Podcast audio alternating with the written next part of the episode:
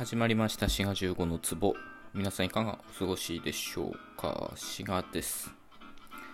さて今回はお便りをいただいたのでそれに対する返答ということでやっていきたいと思います。こちらラジオネームりんごさんです。このりんごさんはあれなのかな？ラジオトーカーのりんごさんなのかな？ちょっとわかんないんですけどとりあえず、えー、りんごさんからいただきました。ありがとうございます。えー、こんばんは、志賀十五さんのラジオはとても興味深い内容ばかりでいつも楽しませてもらっています。以前から気になっていたことが一つあるので教えていただきたいです。標準語を話す人が飲み行くや食べ行くという言葉を使用しているのを聞きます。助詞の2を抜くのは誤用ではなく当たり前のことなんでしょうかという、えー、お便りです、はい。いつも聞いていただいてね、ありがとうございます。でね、こういう飲み行く、食べ行く、まあこういう言い方確かにしますね。まあ、言われて僕もちょっと気づいたっていうとこもあります。で、こういうのがちょっと、まあ、気になるっていうかね、まあ、変だなってね、思うっていうこと自体が、その言語学的なセンスがあるっていうことだと思うのでね、はい、えー、とても良い質問だと思います。ね、池上彰さんみたいな感じになりましたけど。で、どうかな？これ12分で足りるかな？まあ、頑張って、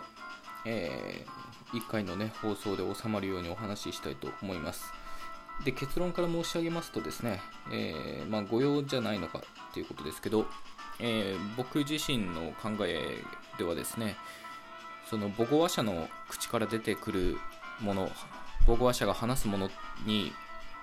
まあ、誤用はないというふうに、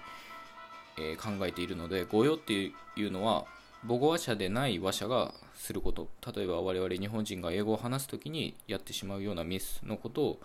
まあ、御用と言ったりするっていうふうに思ってるのでなのでまあ間違ってはいないと思います。そもそも正しいとか正しくないっていうのを、まあ、僕自身はそういうのをジャッジするのは言語学ではないと思ってるのでまずそこが1点ですね、えー、さらにもう1点ですね。えー、このりんごさんの考えではですね、えー、っと、なんだっけな、まあ、食べ行くって考えますか。食べ行くっていうのが、まあ、食べに行くっていうのが元の形としてあって、で、助詞の2っていうのが、まあ、脱落して、省略して、えー、食べ行くということになってるということですね。で、そもそもですね、まあ、僕はちょっとこれについて考えてみた結果ですね、この助詞の脱落ではなくて、食べに行くと食べ行くっていうのは全く別の表現だと考えた方が、まあ、都合がよろしいんじゃないかっていうね、結論に至りました。で、そういうお話をしたいと思います。で、まあ、この表現はどうなってるかというとですね、まあ、食べに行く、食べ行く、どちらにしろですね、まあ、目的を表してるっていうことですよね。で、この表現の面白いところは、時系列がちょっと逆転現象が起こってるってことなんですよね。例えば食べていくとかいう言い方だとこういうのは発話の順番とその出来事の順番っていうのが一致してるわけですよね。ただ食べに行くといった場合は目的を表すので行った後食べるっていうことなので、まあ、その発話の順番と、まあ、口に出す順番と実際の出来事の順番っていうのがまあ、ずれてるっていうかね、その、時系列が逆転してるっていう点で、まず面白いと思います。まあ、あんまりそういうことを議論する人はいないと思いますけど、まあ、僕自身はちょっとね、そういうとこが面白いかなと思います。で、まずですね、この、なぜ食べに行くの2が落ちて食べ行くになったっていうね、そういうふうに考えないかっていう、まず理由の1個目は、そもそも2っていうのが、その脱落しづらい助詞っていうのがあります。例えば、がとかおっていうのは脱落しやすいんですよね。俺聞いたとか全然言えますね。俺が聞いたとか言わずに、俺聞いた。これ全然言えると。新曲聞いた。これもいきますよね。新曲を聞いた。じゃなくて、このおが出てこなくても新曲聞いたってこういうふうに言えると。ただ、太郎に聞いた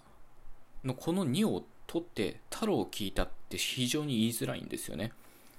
なので、がとかおとかっていう助詞に比べると、にっていうのは非常に脱落しづらいっていう点でですね、まず、まあ、食べに行くから食べ行くってなるっていうのはちょっと考えづらいんですよね。で、もう一点はですね、まあ、この食べに行くとかの食べっていうのは、いわゆる連用形っていう形ですよね。で、この2を取っちゃうと、まあ、食べ行くっていうのは、これ出来事をそのまま順番に並べてるだけっていう、そういう言い方もありますよね。まあ、ちょっとあの口に出すときはそういう言い方あんましないかもしれないですけどどちらかというと文語的って言っていいかもしれませんけど書き言葉的というかね。例えばカレーを食べ行ったみたいにね。だから2を取っちゃうとそういう表現と全く、まあ、聞いた感じっていうかね見た目っていうか形の面で同じになっちゃうので。なのでその2を省略しちゃうと別の形と一緒になっちゃうのでなんかその2を省略するメリットがないんですよね。もちろんその発音する上であるものがない方がかなり効率的にね、まあ、発話の労力を軽減させるという意味では省略ってあるんですけどその省略した結果別の表現と一緒になっちゃうんだったら今度はその聞いてる側の負担が増えるんですよね話し手の方は省略することで簡単に話せるけど聞く側はその食べていくっていう出来事が並んでるだけなのか食べに行くっていうその目的を表してるかっていう区別ができなくなるのでその聞き手側の負担が増えるっていう点であんまりその省略してることに意味がないと思うんですよね。でこの2点がまずその省略とは考えない、まあ、大きな理由ですね。で他にも細かく見ていくとねやっぱりこれは食べに行くと食べ行くには結構ねギャップがあると思います。そもそもですねこの食べ行く